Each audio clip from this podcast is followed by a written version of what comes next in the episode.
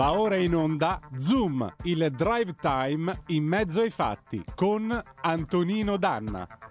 Un ultimo ritocco alla cravatta e poi si va in onda. Amici e amici miei, ma non dell'avventura. Buonasera, siete sulle magiche, magiche, magiche onde di Radio Libertà.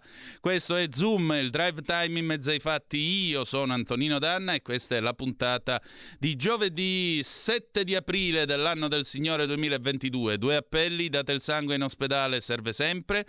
Secondo, eh, andate su radiolibertà.net, cliccate su Sostienici e poi abbonati, troverete tutte le modalità per sostenerci dai semplici 8 euro mensili eh, fino ad arrivare al livello creator, tutto tempestato di diamanti che vi permetterà, è vero, di essere coautori e co-conduttori di almeno una puntata del vostro show preferito. E allora partiamo subito perché abbiamo un qui Parlamento di livello che viene incontro alle attuali condizioni nel nostro paese. Vai con la sigla. Qui Parlamento. E allora io voglio dare il benvenuto all'onorevole Dario Galli perché quest'oggi è stato approvato in, nelle commissioni riunite ottava e decima un emendamento proposto dalla Lega all'interno del DL Energia che prevede una significativa semplificazione per installare gli impianti fotovoltaici sugli edifici industriali ed eventuali porzioni di aree industriali, in deroga agli strumenti urbanistici comunali e oltre agli indici di copertura già esistenti. E allora, onorevole, buonasera, benvenuto a Zoom. Che cosa, che cosa significa quindi? Andiamo col sole in poppa? Sì, intanto buonasera a tutti. Eh, sì, la, la, questione diciamo, è relativamente semplice. Ovviamente sono un po' di tempo, insomma, poi con gli ultimi fatti ancora di più eh, che si parla da parte di tanti della questione della transizione energetica, della necessità di aumentare la percentuale di presenza di energia rinnovabile rispetto al mix complessivo di produzione, però poi nei dettagli si finisce per fare tagli e tante complicazioni che lo sviluppo di queste energie alternative diventa spesso complicato. Nel recente passato si è per esempio data la possibilità abbastanza contestata dalla Lega e devo dire da valutare con attenzione per esempio di poter fare impianti fotovoltaici su terreni agricoli che anche se in una misura ridotta, tutto, con tutta una serie di cautele, ma che comunque in un paese piccolo con tanti abitanti e con problematiche future abbastanza vicini di approvvigionamento alimentare è abbastanza un'assurdità, mentre abbiamo una quantità enorme di tetti a disposizione, quindi di superfici già impegnate da, da fabbricati che quindi non possono avere altro utilizzo, invece appunto libere, non utilizzate eh, per l'installazione di pannelli fotovoltaici. In particolare le imprese le aziende, soprattutto le manifatturiere, ce ne sono soprattutto moltissime nelle regioni settentrionali, però un po' in tutta Italia, che sono ovviamente consumatrici di energia elettrica e che potrebbero prodursela almeno in parte direttamente sui propri tetti. Quindi questo emendamento va in questa direzione. All'interno del DL Energia, che ha tutta una serie di interventi proprio per affrontare il problema del costo delle materie prime energetiche e della produzione di energia in generale, prevede la semplificazione proprio normativa, quindi in qualunque capannone che sia in territorio industriale, che ha il tetto libero, si può credo alla fine con una semplice comunicazione o poco più al comune installare l'impianto fotovoltaico e nel caso in cui il capannone sia più piccolo del 60% del terreno industriale su cui insiste, si può ugualmente occupare una parte di questo terreno che normalmente è asfaltato dove ci sono i parcheggi, i magazzini, per installare anche qui eh, pannelli fotovoltaici.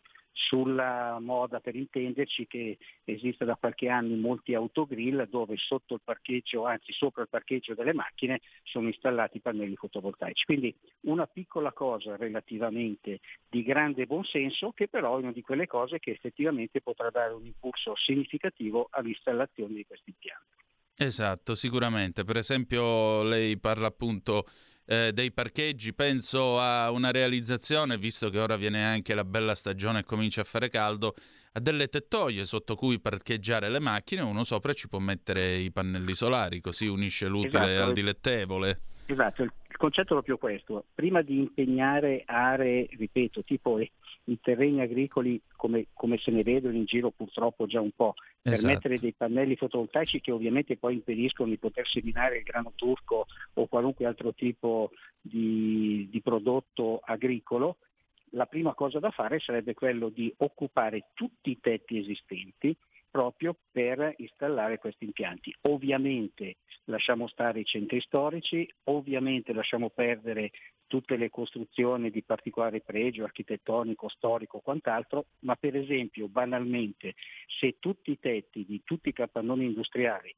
fossero occupati da impianti fotovoltaici daremmo da una parte un impulso significativo alla produzione con danno ambientale zero perché dove c'è il capannone ovviamente non c'è più nessun tipo di terreno sfruttabile in maniera diversa, oppure come diceva lei, intorno al capannone normalmente ci sono le vie di corsa asfaltate, ci sono i parcheggi, ci sono le tettoie, ecco tutto quello che è già edificato e che ha una parte esposta verso l'alto, quindi verso il sole, ecco, dovrebbe essere occupato fino all'ultimo metro quadro da impianti fotovoltaici prima di consumare il terreno per questo tipo di investimento. Esatto, questo naturalmente non esclude eh, il ricorso anche ad altre fonti, tipo ad esempio quest'oggi io guardavo su Facebook un gongolante Boris Johnson che è andato a inaugurare i lavori eh, di costruzione di una nuova centrale atomica in Inghilterra che darà luce a 6 milioni di case.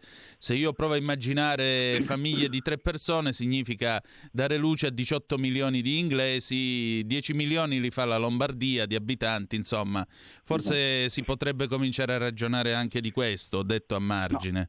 Assolutamente, diciamo che tutto quello che sta succedendo, la pandemia prima con la crisi successiva delle materie prime e purtroppo queste ultime settimane di guerra stanno accelerando come dire, un percorso che era già in atto ma che è diventato ancora più evidente nella sua necessità.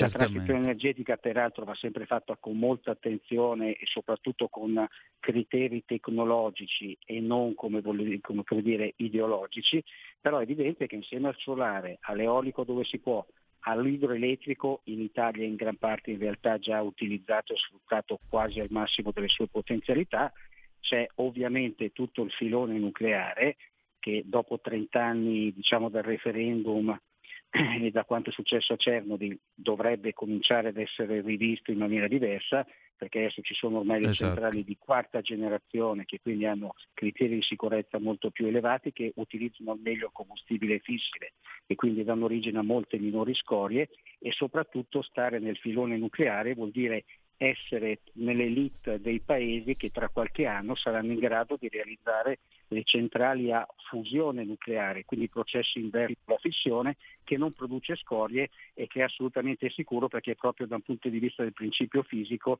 non ha nessun tipo di rischio.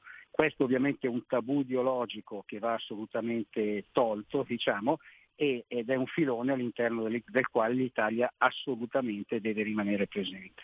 Esatto, condivido pienamente. Onorevole, io so che lei cammina con l'orologio che le corre appresso, quindi non le voglio rubare più sì. altro tempo, però... No, infatti...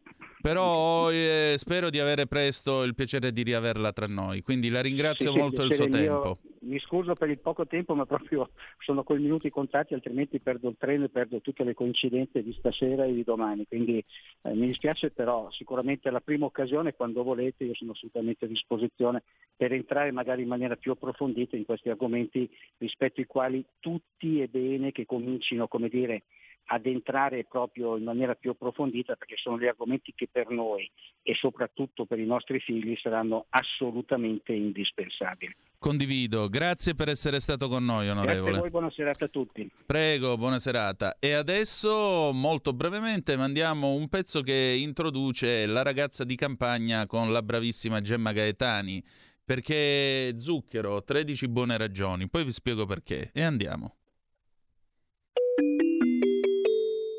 Qui Parlamento.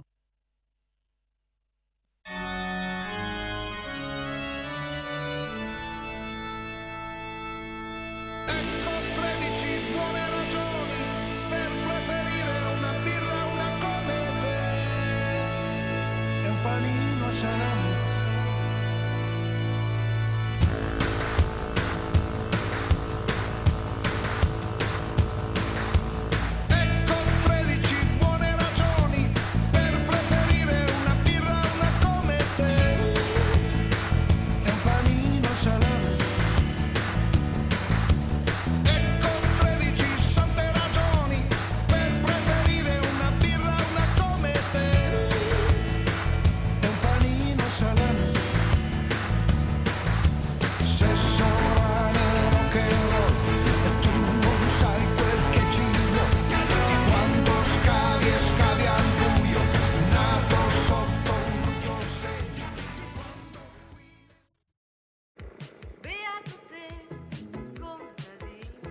La ragazza di campagna con Gemma Gaetani.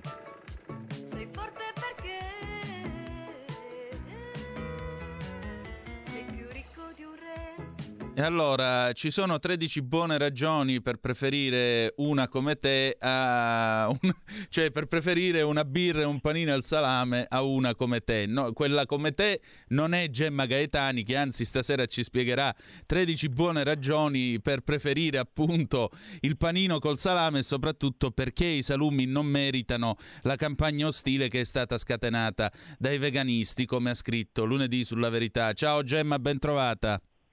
Ciao, ciao Antonino, buonasera, ben trovato a te e a chi ci ascolta e ci guarda e, e così via. E sì, sembrava che effettivamente fosse dedicata No, no, non mi permetterei mai, anzi. Però scusa, tu mi hai passato la palla e io a quel punto, quando ho trovato sta canzone, ho tirato in porta, ho detto l'argomento è, è già anticipato da Zucchero.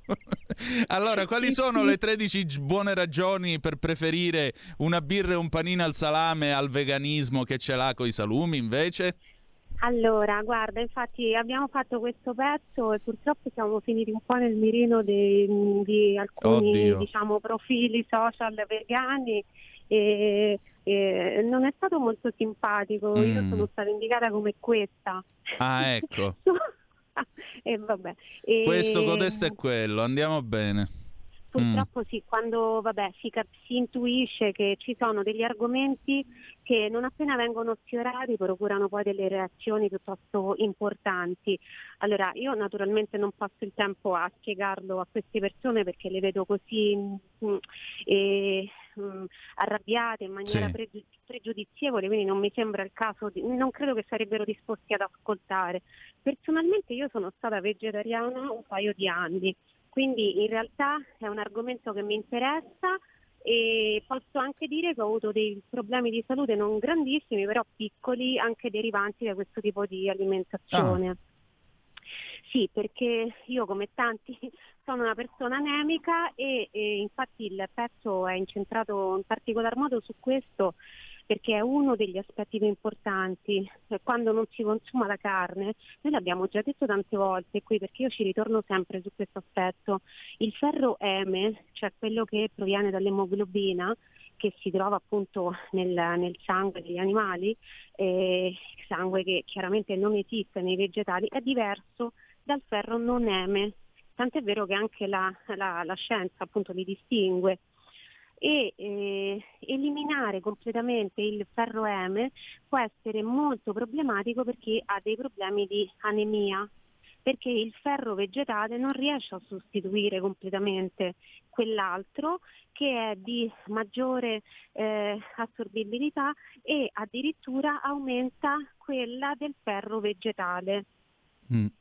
Quindi quando si dice eh ma c'è il ferro anche nelle lenticchie, è vero, però non è la stessa cosa. Oltretutto del ferro che tu trovi nella carne e nei, nei salumi. Certo. Per quanto riguarda i salumi, appunto, eh, se ci dedichiamo appunto soltanto a questo, abbiamo scoperto tutta una serie di cose interessanti, e cioè salami sono quelli, soltanto quelli, il salame, quelli lunghi che possono essere freschi oppure no, tant'è vero che eh, i eh, salami piccolini, cioè quelle che vengono chiamate anche salsicce, nel nord si chiamano salamelle Sì. sono piccoli salami.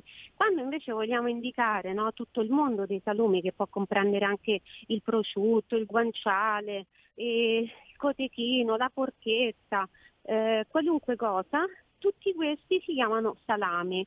Io ho, mm, salumi, scusa, io ho intervistato il presidente dell'Istituto eh, Valorizzazione Salumi Italiani e abbiamo fatto una bella chiacchierata proprio su, su questo. Lui ci ha parlato delle eh, maggiori obiezioni appunto che vengono fatte eh, dall'area eh, vegetariana barra vegana e diciamo io sono stata contenta di sentire che in realtà queste obiezioni sono prese in considerazione dal mondo eh, produttivo, industriale eh, e anche artigianale eh, perché questo, questo istituto ha una serie di consorziati che sono appunto dei, dei produttori dei produttori.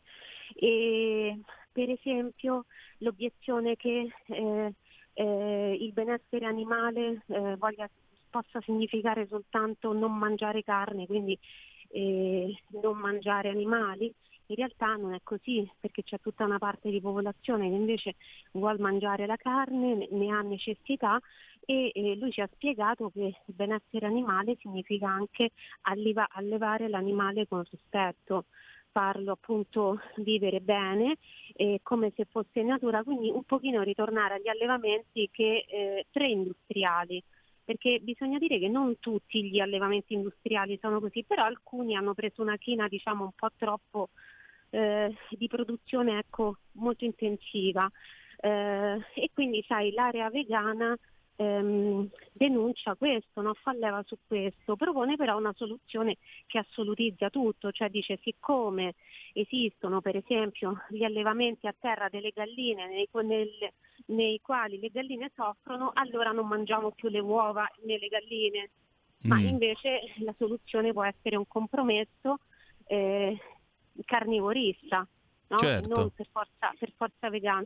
E questo è un aspetto più importante. Quindi lui ci ha spiegato che esiste anche un'etica dell'allevamento della carne e del consumo della Appunto. carne che si esprime in particolar modo sui salumi, perché mentre la carne fresca è carne e basta, il salume invece per forza di cose deve essere conciato, cioè deve essere mescolato a eh, una serie di conservanti naturali, in particolar modo il sale, aromi che servono proprio a far conservare questa carne mesi e mesi e mesi. Infatti il salume nasce proprio per questo, si macellava il maiale di solito in inverno e quel maiale per tante persone, anche questo abbiamo detto più volte qui, era l'unica fonte di carne per tutto l'anno che seguiva.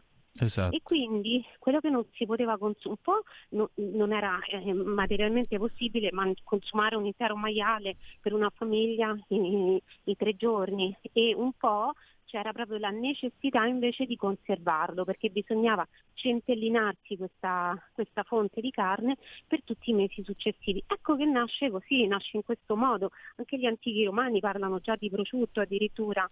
Quindi eh, per questo nasce il salume.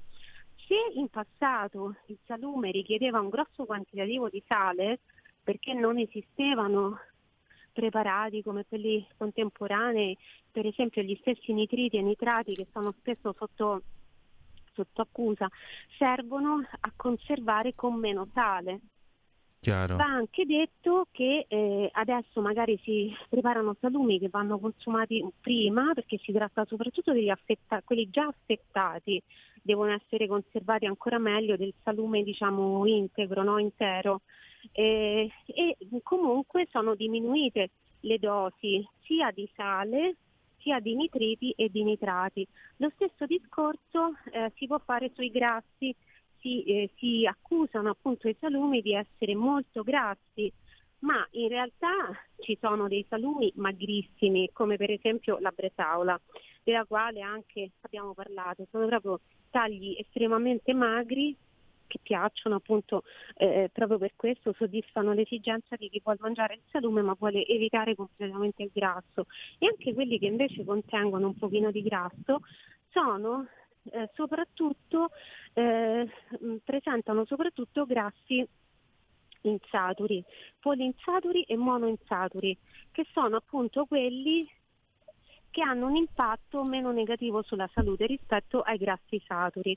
Quindi il presidente appunto di questo istituto, Francesco Pizzagale, ci ha spiegato questa cosa che da, da produttore anche lui, lui per primo, cioè che la produzione è molto cambiata negli ultimi 30-40 anni, anche per venire incontro a varie esigenze che mh, di volta in volta si sono trovati insomma eh, davanti. E anche molta E- disinformazione, dice pure in questa tua molto interessante intervista, aggiungerei.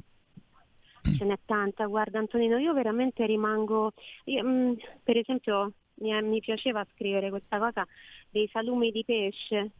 Mm. Ehm, ad allora tanti no, dicono non so se hai mai sentito questo tonnetto essiccato e fermentato di origine giapponese che si chiama katsuobushi e che si usa su alcuni piatti giapponesi e a fettine, affettato a fettine molto molto sottili. e vedi magari degli italiani no, che rimangono come se avessero, gli fosse, fosse apparsa loro la Madonna perché rimangono stupiti dal salume di pesce, ma ce li abbiamo pure noi. Certo, a bottarga. La, infatti non solo, cioè c'è tanta tanta disinformazione in tutti i campi e quindi anche nel, anche nel, nel cibo e nell'alimentazione. Comunque un, ecco, eh, un trucchetto per diciamo, disattivare tra virgolette eh, un eventuale eccesso di nitriti e nitrati è quello di spremere un pochino di succo di limone che per esempio nella Bresaola appunto è richiesto proprio, cioè proprio la, eh, una, una, cosa che si fa abitualmente nella, nel, quando si mangia il carpaccio Mm. E un altro trucchetto che suggerisco io è quello di quando si appunto mangiano dei salumi, eh, magari di fare attenzione mm, a eh, salare un pochino meno eh, le altre pietanze oppure a eh, non salarle proprio. Se per esempio si fa, che ne so, con eh, la cotica eh, si mette nella pasta e fagioli, Ecco, lì ovviamente non serve salare la pasta e fagioli, sai che tanti eh, fanno ancora, usano insomma riciclare no? completamente tutto, tutto, del cibo come si faceva una volta. E, e torniamo comunque sempre lì Antonino, che se seguiamo la saggezza antica mm. ci rendiamo conto del fatto che tutte queste obiezioni contemporanee sono uh, rivolte al destinatario sbagliato, perché il problema non sta nel fatto che mangiamo la carne o mangiamo un po' di, di salumi, eh, ma um, sta nel fatto che magari esageriamo con il consumo. Esatto e, e, quindi il problema diciamo, è un problema di un altro tipo perché la dieta mediterranea per esempio, anche questa è una cosa che si sente spesso dire, ora cercano di venderci un po' la dieta mediterranea come la dieta vegana, ma non è che dice ah, i nostri antenati, i nostri nonni, bisnonni eccetera erano così e poveri che non mangiavano la carne, mangiavano sempre pasta e legumi, beh insomma no, Esatto. Mangiavano sicuramente più legumi di quanti ne mangiamo oggi noi, però mangiavano anche un po' di carne, cioè un po' di carne era necessaria. Tra l'altro sempre il presidente dell'Istituto Valorizzazione Salumi ci ha spiegato che loro ehm, si procurano informazioni eh, eh, tramite eh, inchieste eh, e studi universitari e scientifici che spesso commissionano direttamente loro e per esempio mi diceva che eh, molti bambini cresciuti senza neanche un grammo di carne presentano delle evidenti condizioni di malnutrizione. Mamma mia. Quindi Addirittura pochino... siamo a questo. Eh sì, ehm, cioè, purtroppo ormai si sa, allora lo vediamo su, su, tutto, ma succede anche nel cibo, ormai c'è una specie di fronte eh, vegano, veganista, vegetariano e, e, dall'altra parte ci sono quelli che mangiano la carne che sono eh, costretti in un certo senso a difendersi. Allora ora io non dico, eh, io personalmente non sono una che andrebbe a cacciare lei, ecco a cacciare io col, col fucile in mano sinceramente proprio no. Probabilmente se dovessi procurarmi la carne io non, però eh, cioè, mangiare un pochino di carne è un altro discorso con rispetto, rispetto per l'animale, l'allevamento, scegliere anche un tipo di allevamento come abbiamo visto con le uova, no? Certo. Eh, cioè ci possono essere le uova che non sono allevate e delle galline che non sono allevate in gabbia, eh, magari costano un po' di più, però le consumiamo e sappiamo diciamo, che, eh, che la gallina vive un pochino meglio. Cioè si tratta di trovare dei, dei compromessi, secondo me. È una cosa che condivido. Tra l'altro, eh, la carne nella dieta mediterranea, appunto, come tu stavi giustamente ricordando, eh, i nostri vecchi generalmente la mangiavano una volta alla settimana, non è che non la mangiassero. E poi vorrei ricordare, visto appunto che parlavi di centellinare la carne di maiale, beh, faccio appello alla mia regione di nascita e provenienza e ti dico che c'è un proverbio che qualcuno a volte cita ovviamente in tono scherzoso ai matrimoni, però in realtà è l'antica saggezza popolare che dice pressappoco così, cun è contento uno giorno, qua porco è contento un anno, traduzione Chi si sposa è contento un giorno soltanto perché va a mangiare, fa la gran mangiata del banchetto e basta. Chi appunto ammazza il maiale è contento un anno proprio per quello che dicevi tu, perché era proprio una cultura contadina che faceva della carne di maiale, del salume soprattutto in questo caso, eh, qualcosa da centellinare tutto l'anno. Io ti posso dire che sono cresciuto ancora a casa da mia nonna, ci sono gli occhioni su nel soffitto del corridoio, perché? Perché nel periodo di Natale, come accade sempre in Calabria, si mettevano i tondini del 12 e a quelli si appendevano i salumi a essiccare e tu passavi e vedevi questo bellissimo corridoio con tutti sti salumi a pendere dal soffitto, straordinario se mi posso permettere. Sì, è una cosa che eh, oggi si parla anche di autoproduzione, no? Però sono cose un po' posticce, diciamo. Una volta era, era normale. Esatto. Eh, si ammazzava il maiale, vedi, fa parte anche di un proverbio, no? Questa certo. usanza. Perché tante fam- anche le famiglie più povere comunque un maiale ce l'avevano. Come no? e lo, e lo alimentavano no? Con, così proprio perché a un certo punto poi lo macellavano e si sarebbero assicurati la, la, carne necessaria per tutto l'anno, anzi forse anche un po' meno di quella necessaria, bisogna dire la verità, perché oggi viviamo nella civiltà dell'abbondanza e abbiamo a disposizione tantissimi tipi di carne, c'è tutto un un consumo tra il virtuosistico, secondo me, e il narcisistico, quindi addirittura esatto. abbiamo queste carni che arrivano un po' dagli allevamenti sulla Luna, forse si sta un po' esagerando nell'altro senso, però eh, rispetto diciamo, alla malnutrizione si sta esagerando, naturalmente si mangia secondo me troppo di tutto, non solo di carne, anche il consumo di zucchero è un altro po' è decuplicato rispetto al passato, quindi eh, è chiaro che dobbiamo fare veramente attenzione, però eh, ricordare no, come funzionava il passato ci aiuta anche a, a, a trovare un equilibrio con, mm. sì, a trovare un equilibrio con le istanze, del, le istanze del futuro. Io sono contenta di aver eh, Gemma, ti devo chiedere però 30 secondi di pausa perché siamo andati un po' lunghi con, con l'orologio della radio. Scusami un attimo. Stai ascoltando Radio Libertà la tua voce libera, senza filtri né censure, la tua radio.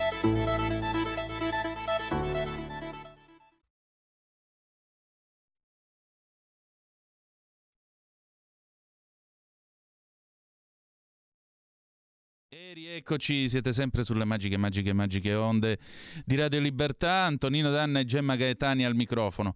In conclusione, Gemma, ehm, quale può essere una buona ricetta per gustare al meglio i salumi perché ci facciano bene e non male, appunto, con le esagerazioni di cui parlavi tu? Allora, eh, ricetta intendi tipo prescrizione medica? No. L'ideale è due volte a settimana, assumere salumi un paio di volte a settimana e facendo attenzione che magari eh, se uno ne mangia 70-80 grammi che siano appunto un secondo piatto e non eh, una cosa in più, diciamo, oltre al secondo, al primo, al secondo piatto e, e, e così via. Quanto alle ricette, ti voglio dare questa che ho dato proprio ieri, mi ha intervistato Radio Dimensione Suono Soft per, Ah. per il Carbonara Day, Bello. che è, molto, che è molto carina, si può applicare a tutti i salumi, se uno ha un rimasuglio, un, un fondino per esempio di, eh, appunto di, di salame, ma anche di gambuccio, il gambuccio del prosciutto, qual- qualunque cosa, se uno ha un piccolo rimasuglio, eh, questa ricetta nasce col, col, col cotechino, quindi con fette, si prendono un po' di fette di cotechino, si mh, cotto naturalmente, si spellano, cioè si toglie appunto il- l'involucro, si fanno a tocchetti e si fanno asciugare in padella antiaderente o anche al microonde, basta mm, anche un 50 secondi al microonde. E nel frattempo si preparano appunto le, si sbattono le uova, eh, un uovo a persona, io personalmente preferisco l'uovo intero piuttosto che, che solo tuorli e circa 20-30 grammi di pecorino a persona e si prepara, si sbattono e si lasciano lì. E si prepara poi il macina pepe perché ci vuole anche, anche il pepe, si cuoce la pasta e poi si, eh, si assemblano appunto gli ingredienti e si, eh, si ripassano, appunto si mescola bene molto molto velocemente, eh, ma veramente tre secondi sul fuoco e poi si toglie perché la, eh, la carbonara deve rimanere abbastanza cremosa e come si può sostituire appunto il guanciale con il cotechino? Si può sostituire con qualunque altro salume ci sia avanzato, to- prosciutto cotto, qualunque cosa noi abbiamo, se abbiamo questo piccolo rimasuglio in frigo, lo possiamo riciclare e, e, e apprezzare anche così. Sar- faremo diciamo una variante di recupero, ecco. Buonissima direi.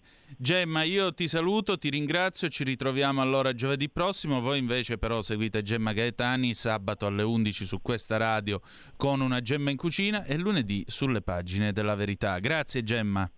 Grazie Antonino, grazie a te, buona serata, alla prossima. grazie, grazie. Adesso un minuto, minuto, minuto di John Lennon dal 1971, Gimme Some Truth, e poi il faccia a faccia con l'immenso Tony Capuozzo. I'm sick and tired of hearing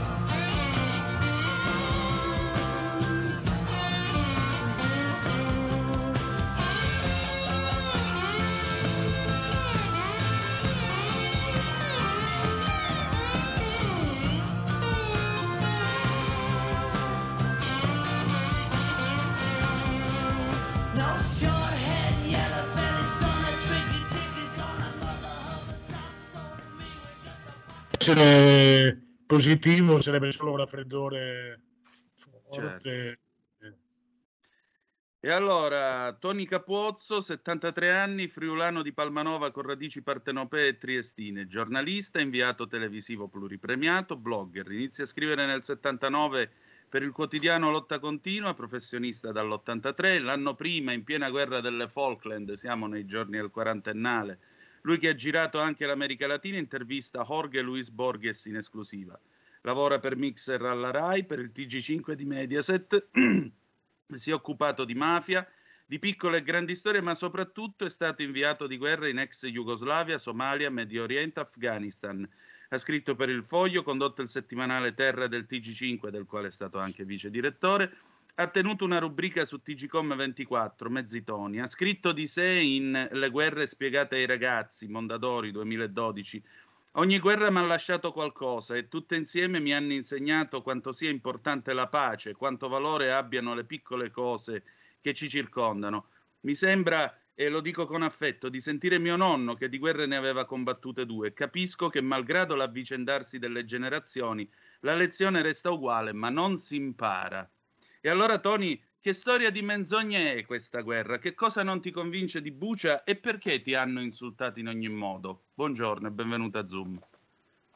Buondì, guarda, io sono felice che tu mi abbia paragonato i racconti che faceva tuo nonno, perché da un certo punto di vista eh, sono assimilabili a, a, quelle generazioni che purtroppo mio padre aveva vissuto due guerre, una da bambino e una da adulto. Eh, io ne ho viste tante per professione, non, eh, e ovviamente è molto diverso perché la tua famiglia è lontano, al riparo, insomma, però conosci le brutture della guerra. Per cui mi insospettisce insomma, un clima eh, in cui ci viene presentato il conflitto come una cosa che non si può fare a meno di combattere, che quando si lavora sullo sdegno per autorizzare l'invio di nuove armi, quando eh, vedi che in, da più capitali europee e soprattutto dall'America eh, sembra che ci stiano accompagnando per mano in una guerra di lunga durata. Esatto. No? Questo eh, siccome parlo a persone che non hanno conosciuto la guerra da vicino, guarda, mi trovo quasi sempre, sempre totalmente d'accordo con gli ex militari che ne parlano, sono, sono i più moderati perché anche loro hanno visto le guerre da vicino e sanno com'è facile scivolare dentro una guerra e com'è difficile poi uscirne. No? Guardate questa che sembrava eh, forse nei sogni di Putin una guerra lampo, poi eh, ci ha affascinato l'Ucraina con la sua resistenza, con la difesa di Kiev, eh, ma adesso promette di andare avanti fino a quando? No? Esatto. Eh, io credo che ogni giorno di guerra vuol dire dei crimini in più, la guerra stessa è un crimine, crimini certo commessi da, da, da, dai russi nelle località che hanno occupato e da cui si ritirano, ma io non credo che dall'altra parte sono boy scout. In guerra eh, purtroppo viene fuori il peggio dell'uomo da tutte le parti, all'interno di un giudizio netto, insomma è stata la Russia che ha invaso e l'Ucraina è quella aggredita, ma all'interno di questo poi non esiste il lanciere bianco da una parte e il diavolo dall'altra. No? La, guerra è questo, per questo bisogna pensarci mille volte prima di dare inizio a una guerra e fare di tutto per fermarla quando una guerra è iniziata. Invece mi sembra che stiamo andando scivolando quasi senza pensarci troppo, no? Se appena uno solleva dei dubbi e dice alto là, mettiamo il piede sul freno, attenti, non tutto è chiaro quello che ci viene presentato, ah, improvvisamente passi per nemico, amico di Putin, passi per traditore della patria o qualcos'altro. O anche per porco o servo viscido del Cremlino, Tony. Hanno osato rivolgersi in questo modo a te. Addirittura un'associazione ha chiesto che ti togliessero il premio Ischia per il giornalismo. La giuria del premio Ischia ha detto: Ma voi si, vi siete bevuti il cervello. Ora, posto che io, sto, io la penso come te e che eh, personalmente, eh, per quel poco che vale, ha il mio rispetto e la mia solidarietà, perché ho qui il tuo post che hai scritto ieri sulla tua pagina Facebook che hai titolato Credere obbedire combattere ovviamente con una eh, sagace e amara ironia se non si fosse capito perché eh, Tony Capozzo fascista mi manca solo di sentire queste e poi le ho sentite tutte davvero guarda. Però voglio dire eh, eh tu giustamente hai sollevato tutta una serie di interrogativi su Buce devo dire la verità sono interrogativi che io condivido. Per esempio la questione dei cadaveri prima cosa come sto fatto che noi di Bucia, della fossa scavata attorno alla chiesa e poi dei cadaveri per strada che erano lì il 19 di marzo e la fossa era stata scavata già il 10, com'è che l'abbiamo dovuto sapere da uno spione privato che è Maxar, questa società di geointelligence, che è una società nata in Canada e che ora eh, oggi ha sede in Colorado? Uno, una volta i governi si presentavano all'ONU con le fotografie dei loro satelliti o degli U2, i mitici aerei spia che usavano la pellicola 120, quella larga 7 cm, che sono quelli che hanno scoperto per esempio i missili a Cuba, e nel Tribunale del Mondo, che era l'Assemblea dell'ONU, discutevano prima di andare in guerra e prima che succedessero queste cose. Qui non ci sono immagini satellitari americane, non ci sono immagini satellitari inglesi, non ci sono men che meno dei russi, però stranamente esiste una società privata che ha postato queste foto pubblicate dal New York Times. Uno, due. Queste foto ritraggono dei cadaveri dal, nei giorni dopo il 12 di marzo. Ora noi due stiamo parlando, sono le 10.41 del 7 aprile. Io non sono mai stato inviato di guerra, però credo che tu mi potrai facilmente smentire o confermare in quello che sto per dire adesso. Per quello che ho studiato io di medicina legale che ho visto, un cadavere che sta all'aperto dopo tre settimane deve avere un aspetto tipo l'omino Michelin e puzzare perché è in decomposizione, cioè una puzza da stordire. Quelli sono in condizioni ancora, diciamo così, guardabili, mettiamola così, perdona il mio italiano così scarso. Secondo, non sono stati toccati da roditori o cani o piccoli animali che generalmente in questa fase della decomposizione del corpo umano intervengono.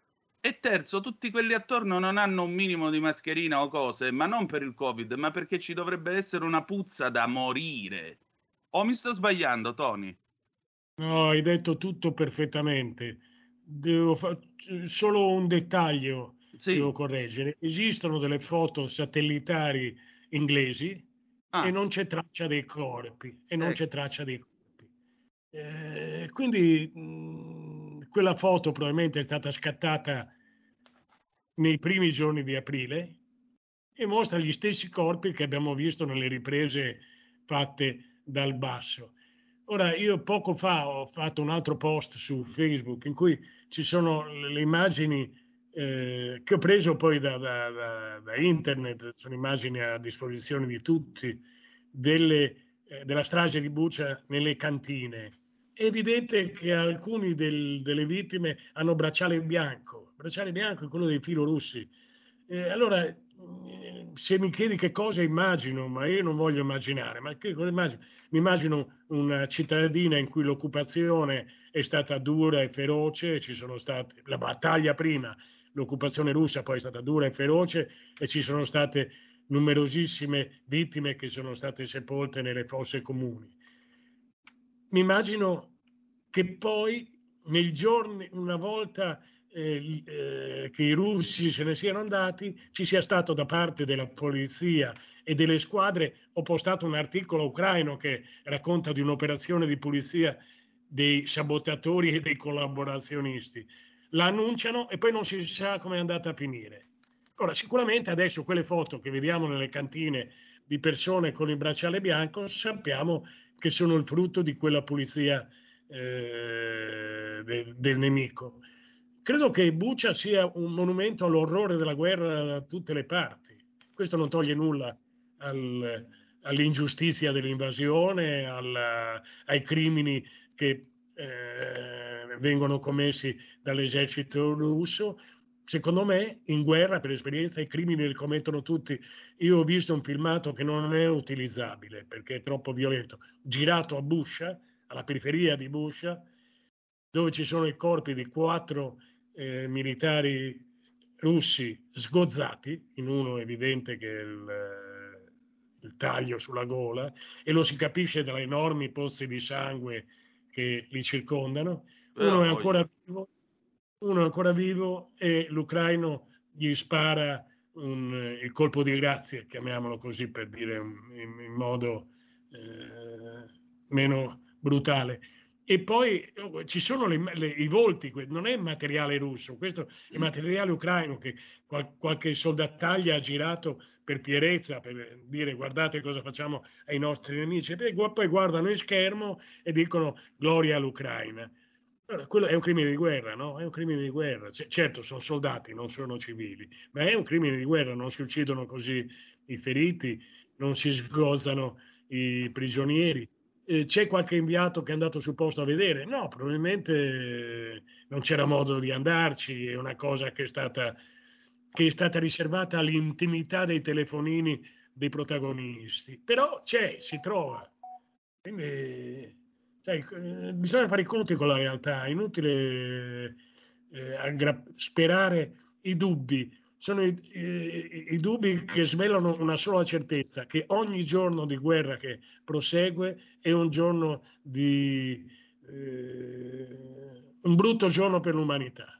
Tutta. Ecco, ecco, Tony, tu hai toccato un tasto dolente per quanto riguarda la nostra categoria professionale.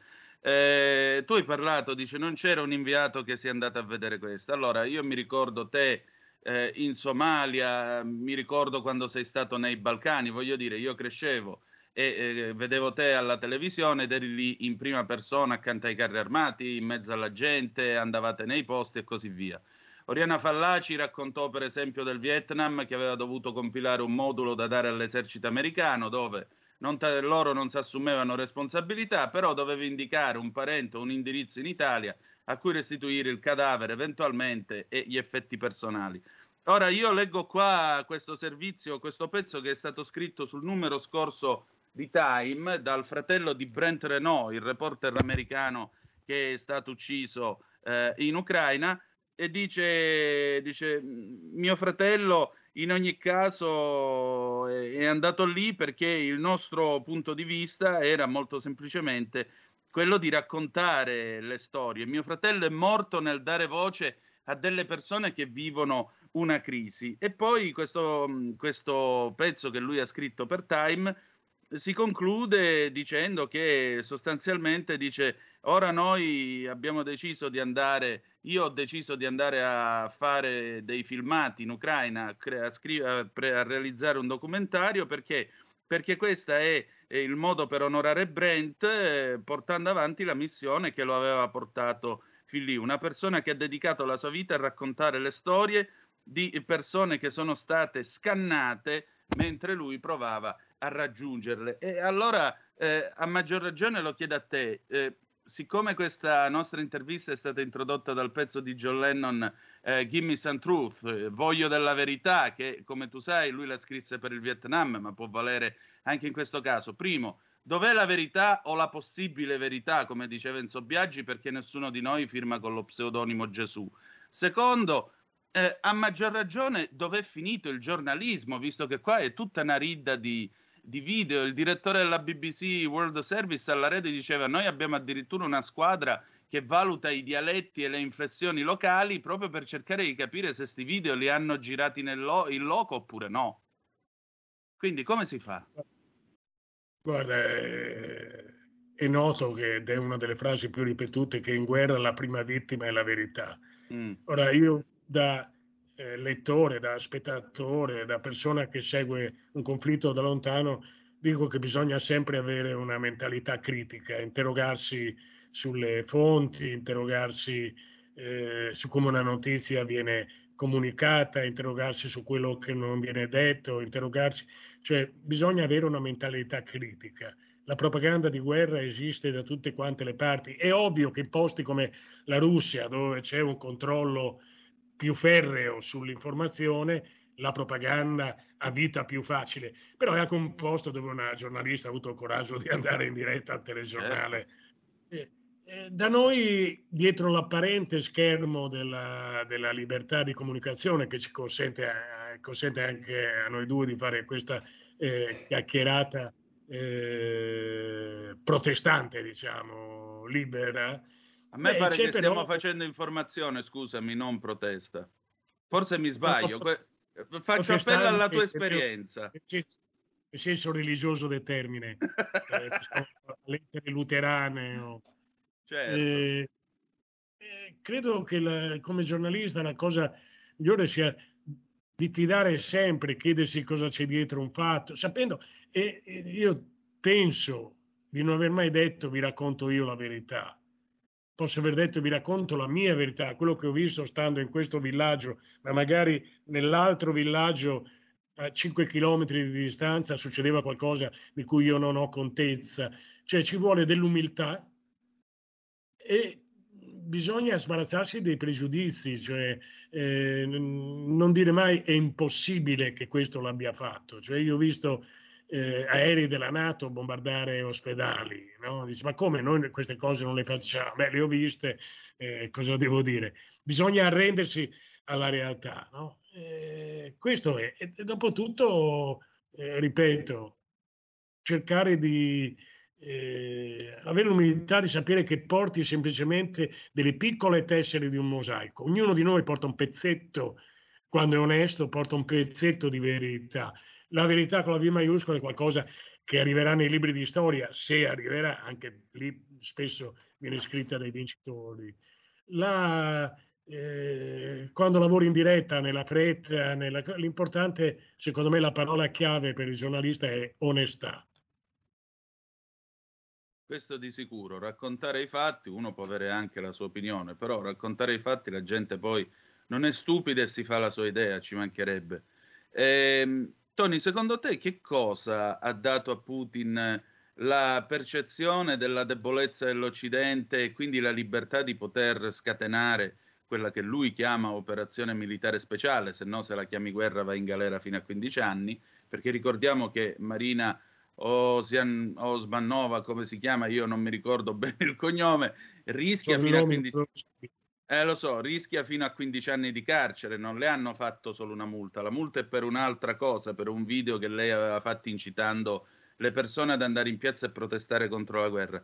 Che cosa ha dato questa sicurezza, questa self-confidence a Putin per poter dire ai suoi generali, beh, Facciamo partire i carri T90 e invadiamo l'Ucraina, che in tre giorni siamo a Kiev. Era questa l'idea? Secondo te? Ma non lo so se avessero in mente una guerra lampo, mi sembrano piuttosto disposti a fare una guerra di lunga durata. Eh, la delusione per la guerra lampo fallita la leggo nelle interpretazioni occidentali, non so francamente quali fossero eh, le illusioni di Putin. Eh, credo che il, il via libera psicologico gliel'abbia dato lo scorso mese di agosto con la fuga degli americani dall'Afghanistan. Tieni presente, noi eravamo coinvolti perché eh, c'erano anche gli italiani, abbiamo avuto 53 vittime in quei vent'anni di impegno per la pace. Eh, tieni presente che Ameri- quella è un'operazione NATO, che gli americani hanno deciso il ritiro senza neanche consultarsi con gli alleati. No? Quindi un- la radiografia della NATO è la radiografia di un'organizzazione con grossi problemi e l'immagine dell'America quella di un paese che abbandona i suoi alleati, gli lascia sì, montagne di armi e veicoli, dove vedi che le armi mh, da sole non risolvono nessuna situazione e, se ne scappa. no?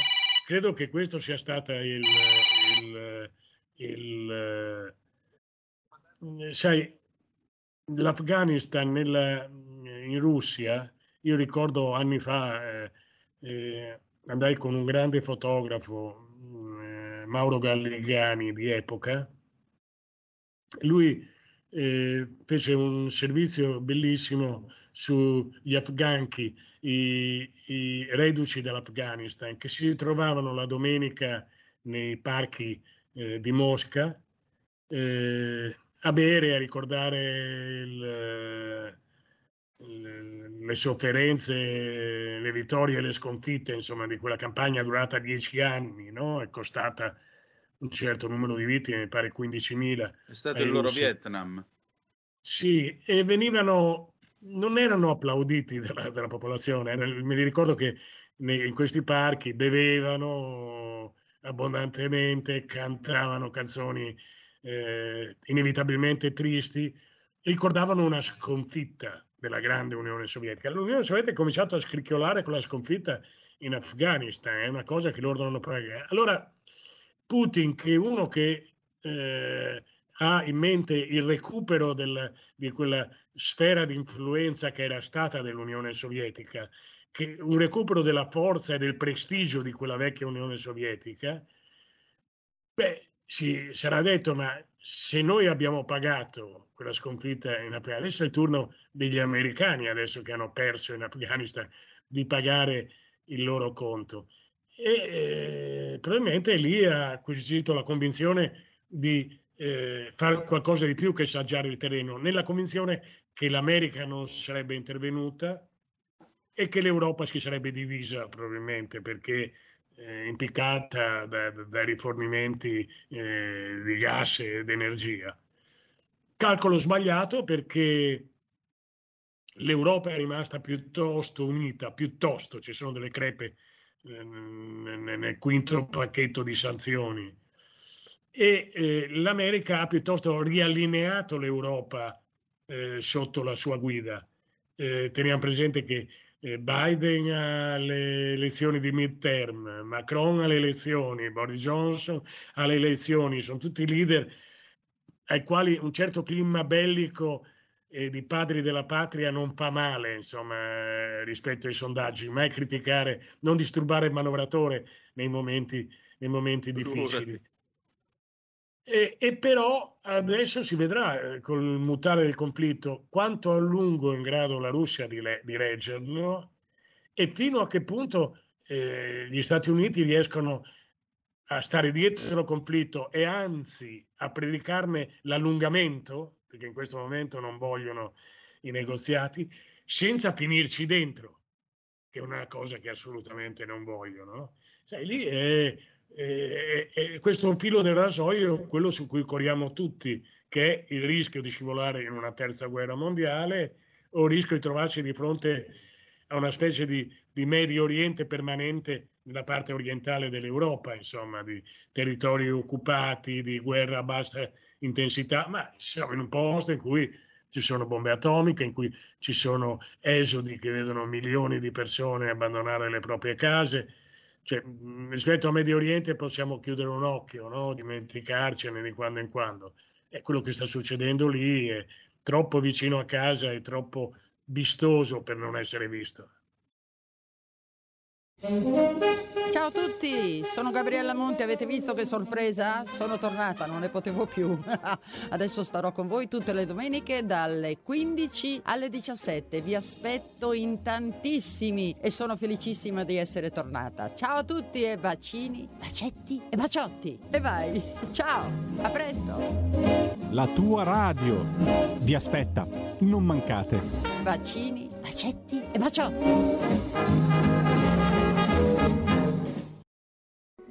Da oggi la tua radio È ascoltabile anche con la televisione in digitale. Sul telecomando della televisione digitale o del tuo ricevitore digitale puoi scegliere se vedere la TV o ascoltare la radio. Risintonizza i canali radio e troverai anche Radio Libertà, canale 252. la tua radio.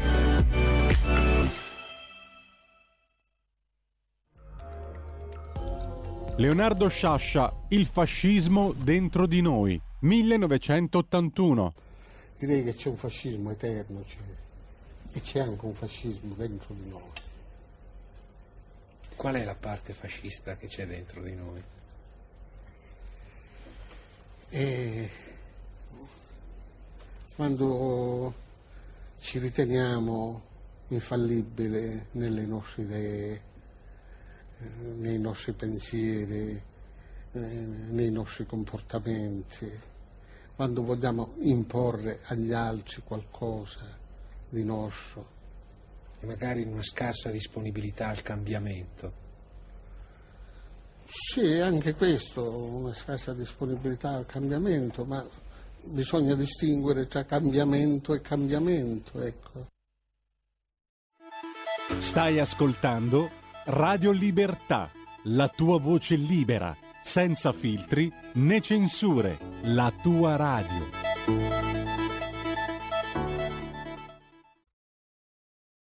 Tony, senti, eh, il Premier Draghi ha detto volete la pace oppure il condizionatore acceso. Sono parole degne di Leoni dalle Termopili, quindi del grande capo spartano che si gioca il tutto per tutto in una battaglia a vita e morte, o sono invece le parole di uno che sostanzialmente non ha nemmeno idea di quello che succederà domattina? Sono parole che se dovessimo tradurre nel linguaggio dei segni, dovremmo dire volete la vittoria o il condizionatore acceso?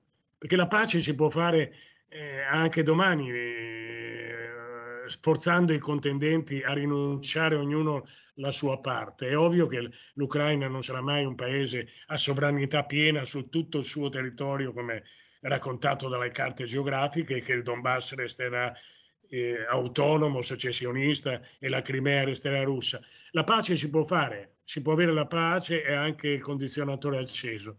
Se vuoi la vittoria, cioè vuoi che l'Ucraina sia una e indivisibile e che Putin torni a casa con le ossa rotte, beh, devi rinunciare non solo al condizionatore, ma anche all'automobile, anche eh, al pieno dell'automobile, intendo, a molte altre cose. Anche alla corrente elettrica, visto che le nostre centrali vanno a gas.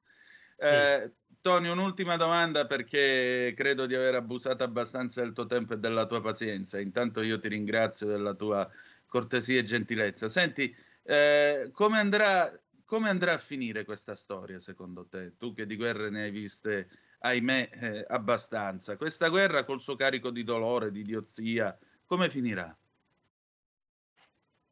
Guarda, io ho paura che si incancrenisca. Eh, non mi sembra realistico pensare che la, la Russia si ritiri fino a- ai confini geopolitici, insomma, disegnati dagli Atlanti e che abbandoni, e che abbandoni quel Donbass che da oltre otto anni ormai non è più sotto controllo di, eh, di Kiev.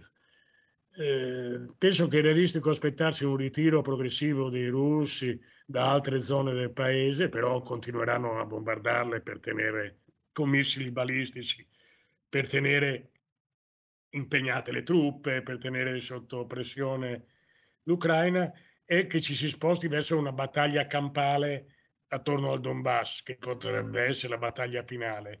E lì, sai, il problema è una cosa è aiutare con armi e altro un popolo aggredito che difende la sua capitale. Altra cosa è aiutare l'Ucraina a riconquistare i territori perduti. Abbiamo dimostrato qualche incertezza nel voler morire per Kiev. Siamo pronti a morire per Donetsk? Non credo. Nemmeno quindi, io credo. E quindi credo che lì sta tutta l'incertezza del tempo a venire. Allora confidiamo che ce la faccia Erdogan a far ragionare queste teste matte. Che dobbiamo fare? Ci dobbiamo Infatti, affidare a è- lui. un po' triste da dirlo perché insomma non avrei mai pensato che la pace fosse nelle mani eh, diciamo non limpidissime di Erdogan Eh, però in questo, in questo momento è quello che ci passa al convento è un convento un po' avaro diciamolo Grazie. grazie a te Va ora in onda Ufficio Cambi, l'economia come i conti di casa, con Carlo Cambi. Andare, camminare, lavorare. Andare a spada tratta, banda di timidi, di incoscienti, di indebitati, di disperati. Niente scoramenti, andiamo, andiamo a lavorare, andare, camminare, lavorare. Il vino contro il petrolio. Grande vittoria, grande vittoria, grandissima vittoria. Andare, camminare, lavorare. Il meridione rugge, il nord non ha salite, niente paura. Di qua c'è la discesa, andare, camminare, lavorare. Rapide fughe, rapide fughe, rapide fughe. Andare, camminare, lavorare. I prepotenti tutti chiusi a chiave. Con i cani nei canini. Le rose sui balconi. I gatti nei cortili. Andare, camminare, lavorare.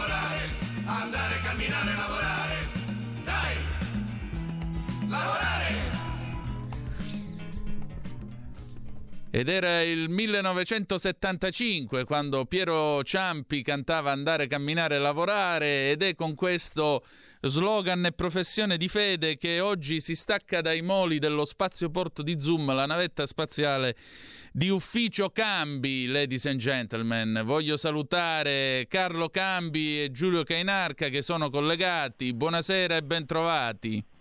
Ciao Tonino, mi è Ciao. dispiaciuto che è sparito Tony perché volevo abbracciarlo, dirgli che siamo strasolidari con lui, ma vabbè, niente, eh, gliel'ho detto per radio. Ciao. Eh vabbè, che- è il bello della diretta, Carlo, che vuoi fare? Giulio, ci sei? Eccomi qua, buonasera. buonasera Quello è il bello del direttore invece.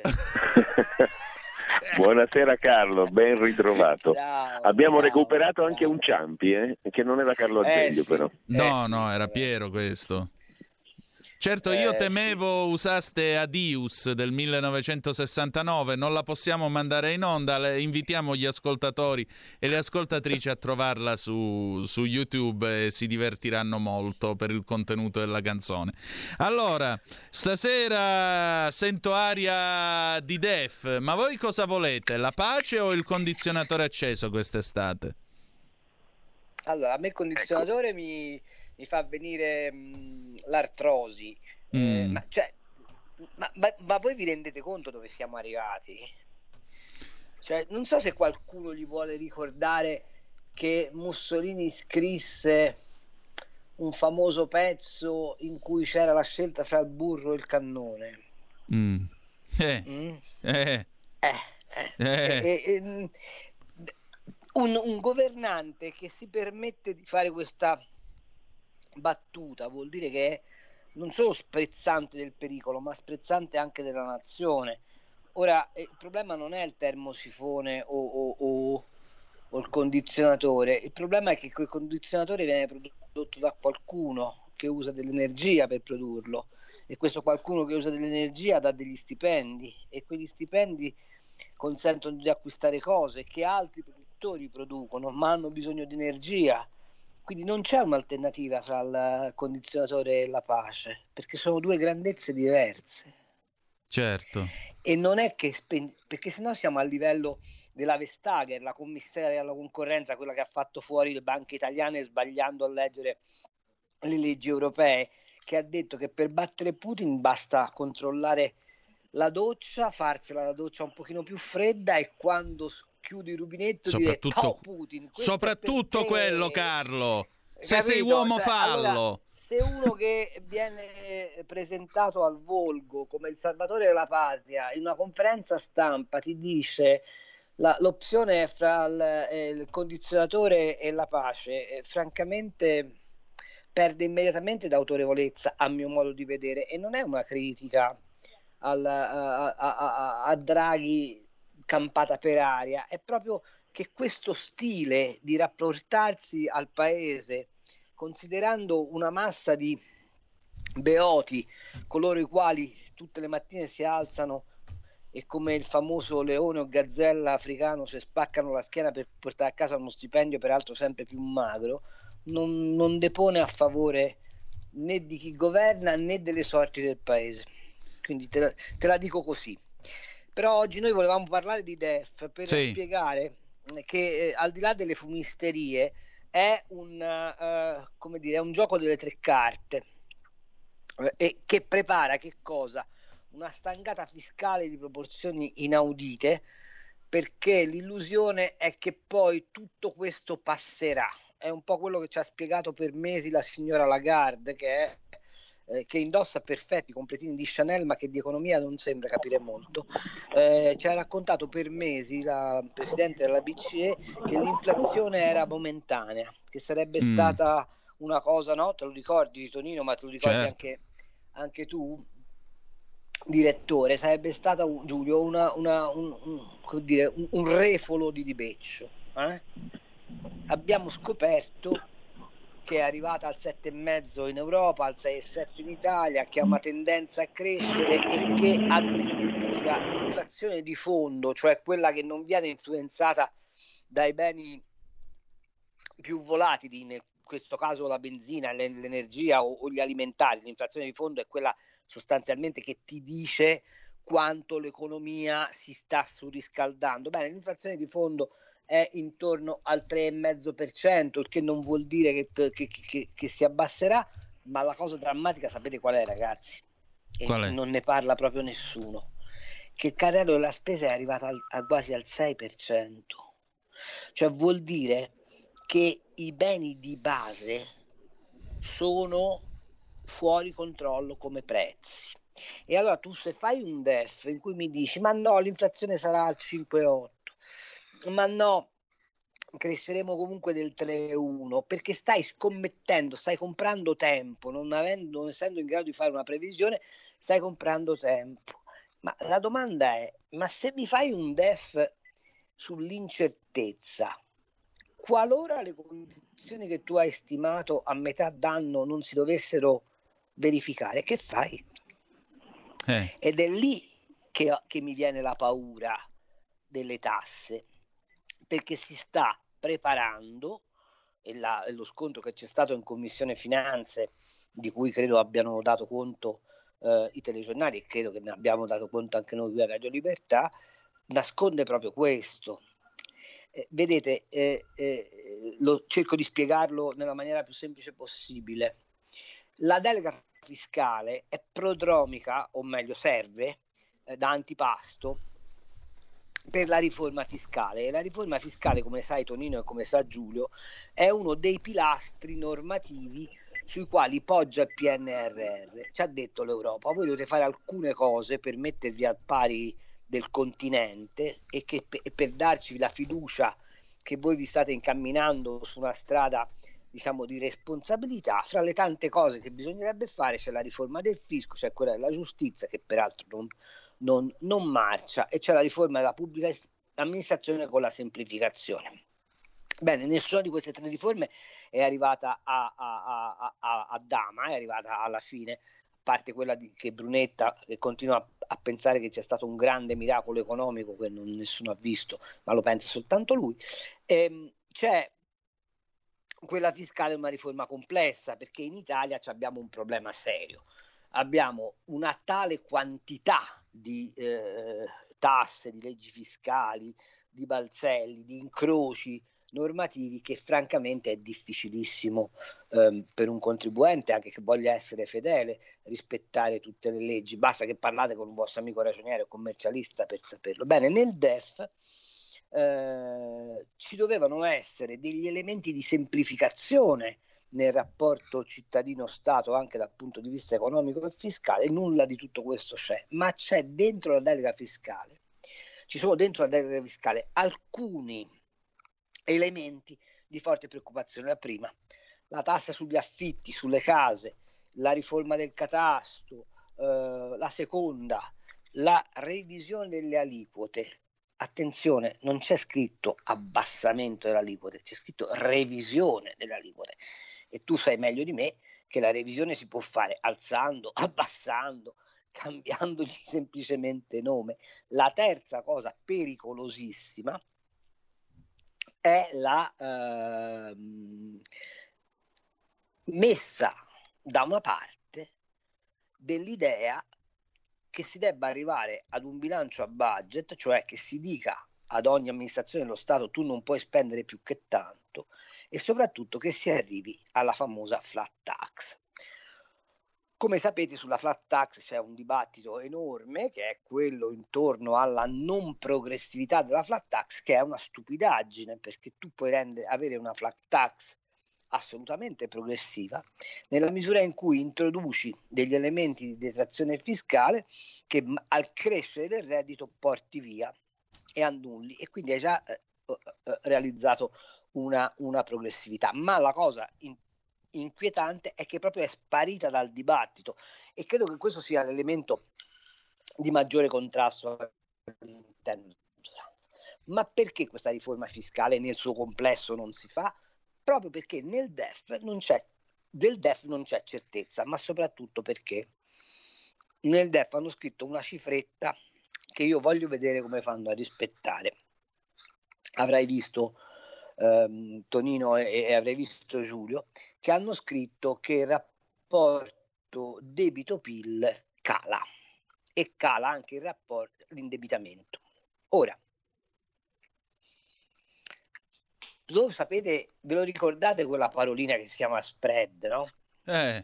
Quella che ha mandato a casa Berlusconi, te lo ricordi, no? Eh, me lo ricordo nessuno sì. Ne, nessuno ne parla più. Sono alcuni giorni che lo spread sta a, puntando quota 170. Eh, avverto che quando Draghi si è insediato un anno e due mesi fa era poco sopra i 100 euro, quindi ha già fatto un salto del 70%, ma la cosa più pe- pericolosa è il rendimento del BTP. Che cosa vuol dire?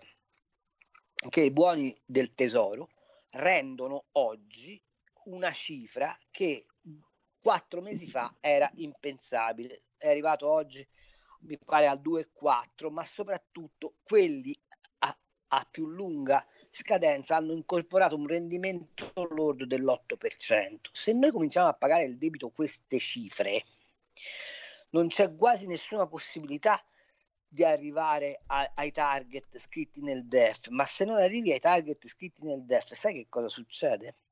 Che vengono a casa tua e ti fanno gli espropri, cioè ti bussano dicendo devi cacciare i soldi, il denaro. Ecco perché io dico che su questo DEF ci vuole una particolare attenzione e dico che è un po' un gioco delle tre carte perché le cifre che sono state raccontate, i famosi 5 miliardi spalmati su cinque capitoli di spesa sono veramente una presa in giro. E, e beh, guarda come stiamo messi.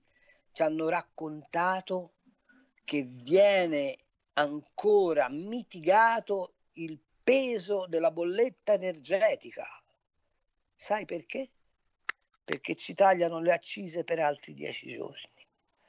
Ora, un paese dove la stampa si beve o meglio prova a farci bere questo tipo di notizie è un paese che francamente eh, ha molto da imparare in termini di costruzione del consenso e di informazione all'opinione pubblica. Beh, ma la categoria degli apoti per fortuna esiste ancora, caro Carlo. Eh, Giulio, dopodiché c'è una zappa per voi. Giulio.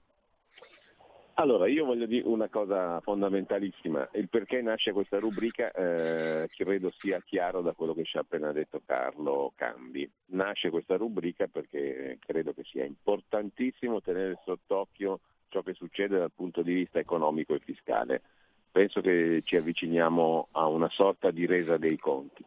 Secondo, eh, e questo però lo chiedo mm, a Carlo per introdurre un, un, altro elemento di discussione rispetto al quadro molto chiaro che ha, tratteggiato Carlo, eh, quell'episodio ultimo della delega fiscale e di quello che è successo in Commissione Finanze, secondo te significa che la politica sta riprendendo un suo peso o al contrario dobbiamo attenderci il pilota automatico per rimanere in ambito Draghi, cioè un percorso inevitabile che conduce eh, a quello che dicevi tu, a un prelievo fiscale che in qualche modo colpirà tutti i cittadini contribuenti italiani perché ci avviciniamo alla, a una qualche forma di resa dei conti.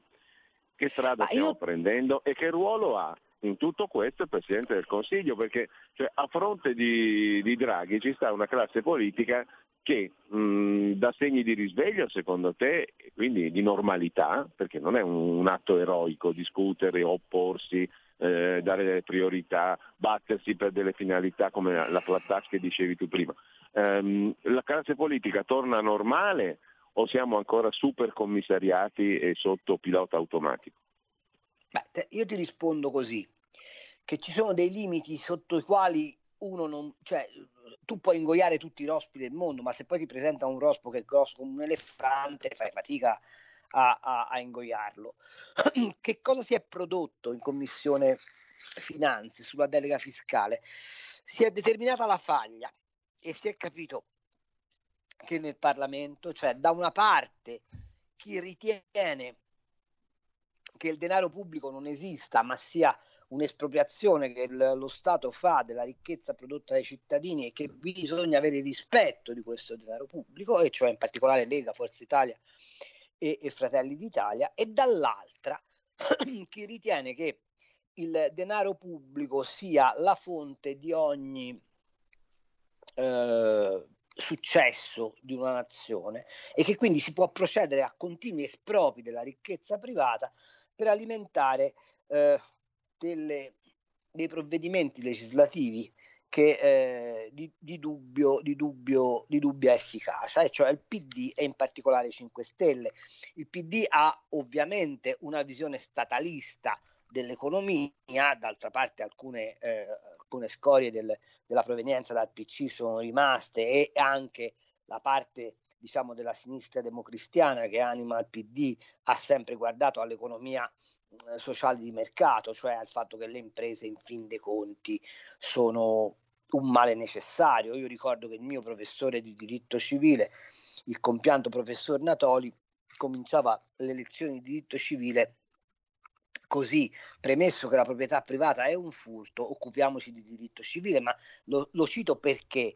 Perché è una corrente di pensiero che è rimasta intatta. Dall'altra c'è il Movimento 5 Stelle che con il reddito di cittadinanza e tutte le altre misure che ha imposto a questo paese ha una, chiaramente una visione assistenziale dello Stato.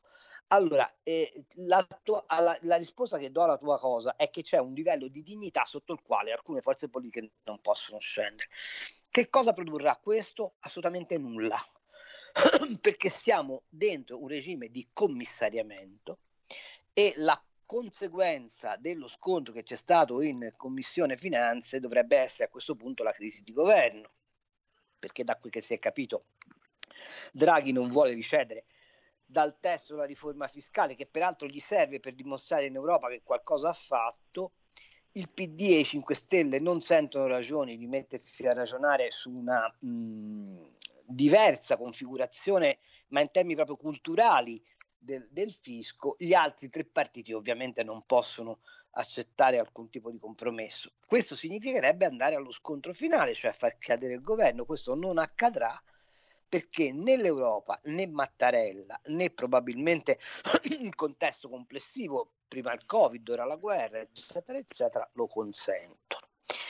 L'unica via di scampo per la politica, come dici te, che risorge è riuscire a mettere delle mine de- de- ad orologeria per far saltare dopo che si sarà votato i provvedimenti che si, che si assumono oggi, cioè fare praticamente accontentare a tempo Draghi sperando che nel 2023 si possa smontare tutto. Non so se andrà così, ma questo è l'unico spazio di agibilità politica che c'è, diversamente bisogna rompere. Eh, scusate se intervengo, abbiamo una zap e una telefonata per voi. La zap arriva da Maurizio che introduce questo tema. Ciao, grande cambi, che fare? Prima c'era il Covid, ora la guerra e le urgenze economiche. Pertanto, leghisti non fate nulla, zitti e buoni col 15% e non pensate al congresso. Vedremo alle elezioni di giugno un referendum per la giustizia che non cambierà nulla, mai rassegnarsi ma cambiare sì. E poi abbiamo Gianni da Genova, pronto? Ciao Antonino. Ben trovato. E Giulio, il grande Totò diceva siamo uomini o caporali? E qua mi sa che hai voglia. Manco mezzi uomini o minichi. Poi Eh. il caro Premier dice che i cittadini vogliono unità di intenti, quindi bisogna continuare a distruggere il paese. Io non so, qua più presto ce ne andiamo da questa terra dei ca che da governo, da terra del ca, che, e, e- e meglio sarà, perché qua stiamo andando a rotoli completamente sotto tutti i punti di vista. Libero arbitrio non ce n'è quasi più e, e- bisogna sempre andare com- col pilota automatico. Io questo qua, da Mario Draghi, bisognerebbe che Salvini andasse là a dire adesso basta, chiudiamo e- e facciamo un po' la Lega come fu, perché la Lega aveva già detto che il PNR, Salvini aveva detto che è un MES al cubo, poi abbiamo votato questa schifezza del PNRR. Bisogna dare adito e spago a quel poco che è rimasto delle piccole imprese e, dei lavoro, del lavoro, delle piccole imprese che sono quelle che fanno il PIL in questo paese e, e finirla con la finanza creativa. Da- Draghi non ha mai lavorato in vita sua. Lui e, e quei disgraziati che ci sono lì, vabbè, che, che- che sono lì con Giavassi e compagnia cantante. Non mi farei manco gestire 10 euro da uno come Mario Draghi. Lui sta rovinando l'export italiano. Mario Monti aveva distrutto la domanda interna e aveva iniziato Prodi, che poi è diventato presidente del Consiglio, pensati un po' te, che bel trio. Va bene, allora eh, un intervento anche abbastanza sentito dal nostro Gianni da Genova. Giulio e Carlo, voi come la vedete? Vi dico la solo che abbiamo così. ancora due minuti però. Poi Ok, dobbiamo andare in pausa. Mm. Io la vedo così. Si dovrebbe tentare eh, di fare come a poker, siccome secondo me eh, l'appello di Draghi alla unità è un bluff, eh, fossi nella Lega farei vedo, cioè cercherei di capire qual è il punto di caduta, fino a dove può resistere. Ehm, per il resto sì, o- oggettivamente è così, ma voglio, faccio solo una notazione, Tonino. Eh, vedi che di economia non se ne parla più sui giornali, perché se se ne parla se ne dovrebbe parlare come ne stiamo parlando adesso noi. Quindi eh, è tutto narcotizzato, purtroppo, e per gli italiani ci saranno delle amarissime sorprese. Ecco, tanto per gradire. Giulio? No, io mi faccio solo una domanda e che è anche una proposta. Bisogna cercare di dar voce a chi in questo paese produce veramente, a quell'orizzonte, a quel mondo diciamo, del- degli imprenditori, delle picco- dei piccoli imprenditori, delle partite IVA, di coloro che sono il ceto produttivo reale, vero di questo paese. Io non ho capito se questo ceto produttivo vede con favore questo tipo di economia alla PNRR, alla debito, alla Draghi, alla tutto fisco, non lo so, eh, penso di no, presumo di no, o, o se l'opera di indottrinamento di questo ultimo trentennio sia arrivata al punto da condizionare anche i ceti produttivi. Non so come la pensa Carlo, ma magari ne potremo parlare in futuro. Si può Ma ti do una risposta molto secca. Ormai il paese, anche ormai il paese, questi- ormai il paese è diviso fra garantiti e non garantiti. I garantiti in questo momento hanno la maggioranza del Parlamento, ma non la maggioranza dei consensi. Il punto è che quando addirittura la Confindustria arriva a dirti c'ho il 46% delle imprese che non arrivano a giugno e nessuno ha un sussulto di, eh, di preoccupazione, è evidente che quei, quei produttori di ricchezza non contano assolutamente più nulla nello schema politico del paese. Allora, grazie a Carlo Cambi. E Grazie a voi ragazzi. Ci teniamo in contatto naturalmente e mm, con questa rubrica cercheremo di aprire finestre su questo mondo. La prossima volta parliamo di mutui perché sarà la prossima stangata che vi sta arrivando. Ecco, Bene, grazie Carlo. Benissimo, grazie a tutti voi. Noi andiamo in pausa. Grazie Carlo, grazie Giulio e a tra poco con eh, Cose dell'altro mondo e il paese della sera. We'll be right back. Avete ascoltato Ufficio Cambi.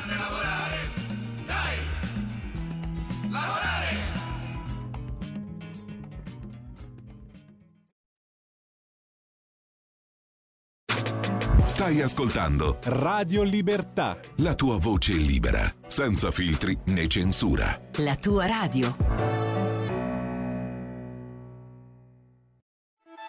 Stai ascoltando Radio Libertà, la tua voce libera, senza filtri né censure, la tua radio.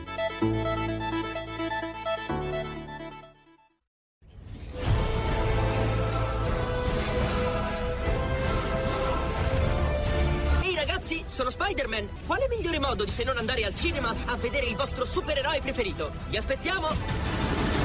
Andate al cinema! Portate i vostri figli! Un film per grandi e piccini! Con Movie Time! La magia del cinema! Con Vincent! Wow.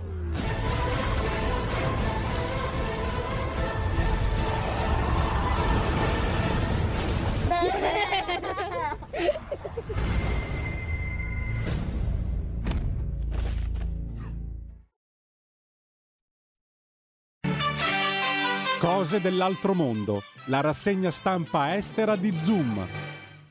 E rieccoci, siete di nuovo sulle magiche, magiche, magiche onde di Radio Libertà. Questo è sempre Zoom, il drive time in mezzo ai fatti. Antonino Danna al microfono con voi. 346-642-7756 per le vostre zappe. A commento di questa puntata che è stata abbastanza piena, ma eh, credo eh, vi sia piaciuta, credo eh, abbia sollecitato e solleticato non poco la vostra attenzione. Allora cominciamo la nostra rassegna stampa internazionale della sera. BBC dal vivo le battaglie nel Donbass sembreranno e ricorderanno molto la seconda guerra mondiale, dice l'Ucraina. Dopodiché alle 19.09 il Cremlino ammette significative perdite di truppe. La Russia ha dichiarato il portavoce del presidente Putin, Dmitry Peskov, eh, la Russia ha sofferto delle significative perdite di truppe. Eh, la domanda gli è stata rivolta, è stata rivolta appunto al portavoce Peskov su Sky News eh, e gli è stato chiesto se la guerra se fosse stata un'umiliazione dal momento che la Russia si è dovuta ritirare da Kiev, ha perso migliaia di truppe e il presidente Volodymyr Zelensky è ancora al potere. Peskov ha risposto che questa è stata che questa è una cattiva interpretazione di quello che sta succedendo. Ma pressato ancora una volta sulla, alla domanda se la Russia abbia perso migliaia di truppe, beh, Peskov ha risposto sì, abbiamo avuto perdite significative di truppe ed è un'enorme tragedia per tutti noi. Ha quindi aggiunto che il ritiro dalla regione di Kiev e dalla città settentrionale di Chernihiv è stato un atto di buona volontà per allentare le tensioni durante i colloqui di pace. Nell'intervista Peskov ha ripetuto le ragioni della Russia per quello che descrive come operazione militare speciale. Vi ricordo che chi dice guerra va in galera. Eh, aggiungendo che l'Ucraina è diventata antirussia e che la Russia era, re- era molto nervosa dal momento che la Nato aveva cominciato a muoversi verso i nostri confini. La Russia aveva in precedenza dichiarato la morte di 1351 soldati. Eh, l'attuale conteggio delle perdite non è noto, ma alcune fonti NATO eh, sono, state rifer- sono state riportate dalla stampa americana e la valutazione è fra 7.000 e 15.000 morti e, e così sono anche eh, le valutazioni delle forze armate americane. Eh, tra l'altro vi informo che la Russia è stata sospesa dal Consiglio ONU per i diritti umani quest'oggi. Andiamo a vedere l'NPR, la radio americana che apre appunto con la notizia della sospensione della Russia dal Consiglio dei diritti umani delle Nazioni Unite. Eh, L'Ucraina nel frattempo sta chiedendo alla Nato ulteriori armi dal momento che il fronte della guerra si è spostato da Kiev verso la zona del Donbass e verso le città orientali che sono sotto assedio. Parliamo principalmente di Mariupol. Eh, nei luoghi nei quali i combattimenti si sono diciamo così, sono rallentati o comunque si sono eh, calmati e cessati, alcune persone stanno tornando a casa e le aziende stanno provando a tornare di nuovo in azione per cercare di tenere in piedi l'economia ucraina. Inoltre, ecco che cosa è accaduto quest'oggi e che cosa la NPR sta seguendo. Le Nazioni Unite, come si è detto, hanno sospeso la Russia dal Consiglio dei diritti umani. L'Assemblea generale ha eh, votato per questa sospensione dovuta, dalla, dovuta alla crisi umanitaria e dalle prove di abusi sui diritti umani in Ucraina. Eh, invece la, eh, l'intelligence tedesca dichiara di aver intercettato del traffico radio dei russi soldati che stavano parlando di uccidere i eh, civili. Infine, l'Ucraina sta avvisando gli abitanti delle città occidentali di allontanarsene finché possono, aggiungendo che le truppe russe si stanno raggruppando e si stanno ridispiegando e questo significa che torneranno a breve.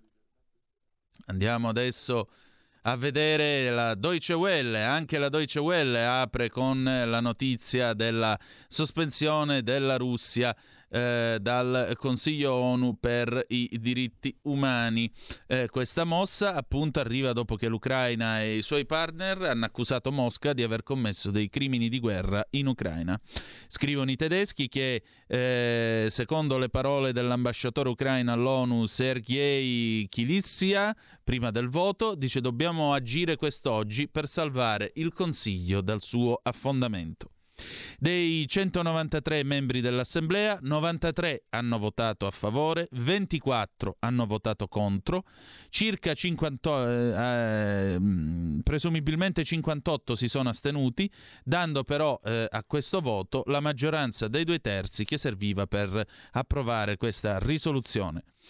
Riguardo ai voti precedenti che condannavano l'invasione russa dell'Ucraina, eh, una grande quantità dei paesi che sono amici della Russia, come ad esempio la Cina, hanno votato contro la proposta anziché semplicemente astenersi.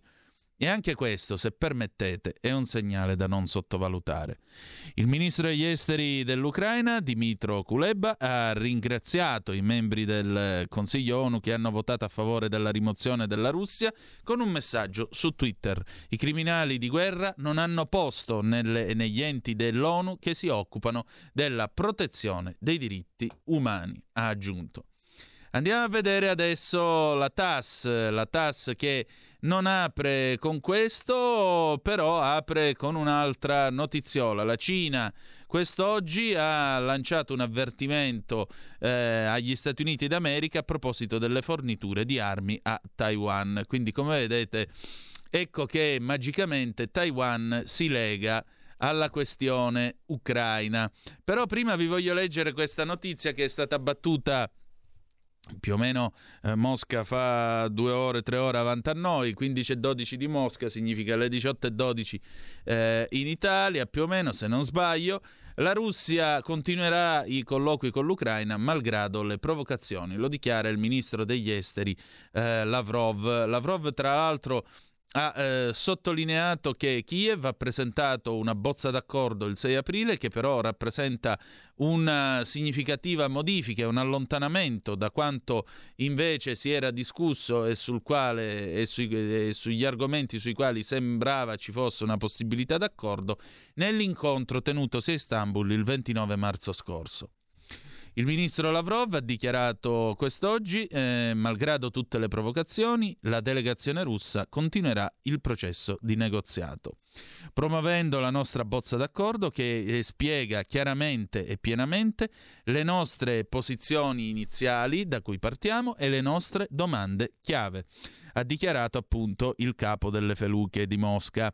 Lavrov ha sottolineato che Kiev aveva presentato una bozza d'accordo il 6 di aprile, che però rappresentava un um, deciso allontanamento da eh, quelle eh, diciamo, proposte che erano state registrate nell'incontro tenutosi a Istanbul il 29 marzo scorso. Sempre Lavrov ha dichiarato che l'incapacità delle autorità eh, ucraine di raggiungere appunto degli accordi eh, hanno fatto sì che eh, naturalmente i piani di guerra si prolungassero e hanno anche, eh, diciamo così, danneggiato i negoziati. Vediamo questo come la prova del fatto che il regime di Kiev è controllato da Washington e dai suoi alleati che stanno spingendo il presidente ucraino Zelensky a continuare con l'attività militare, ha concluso Lavrov.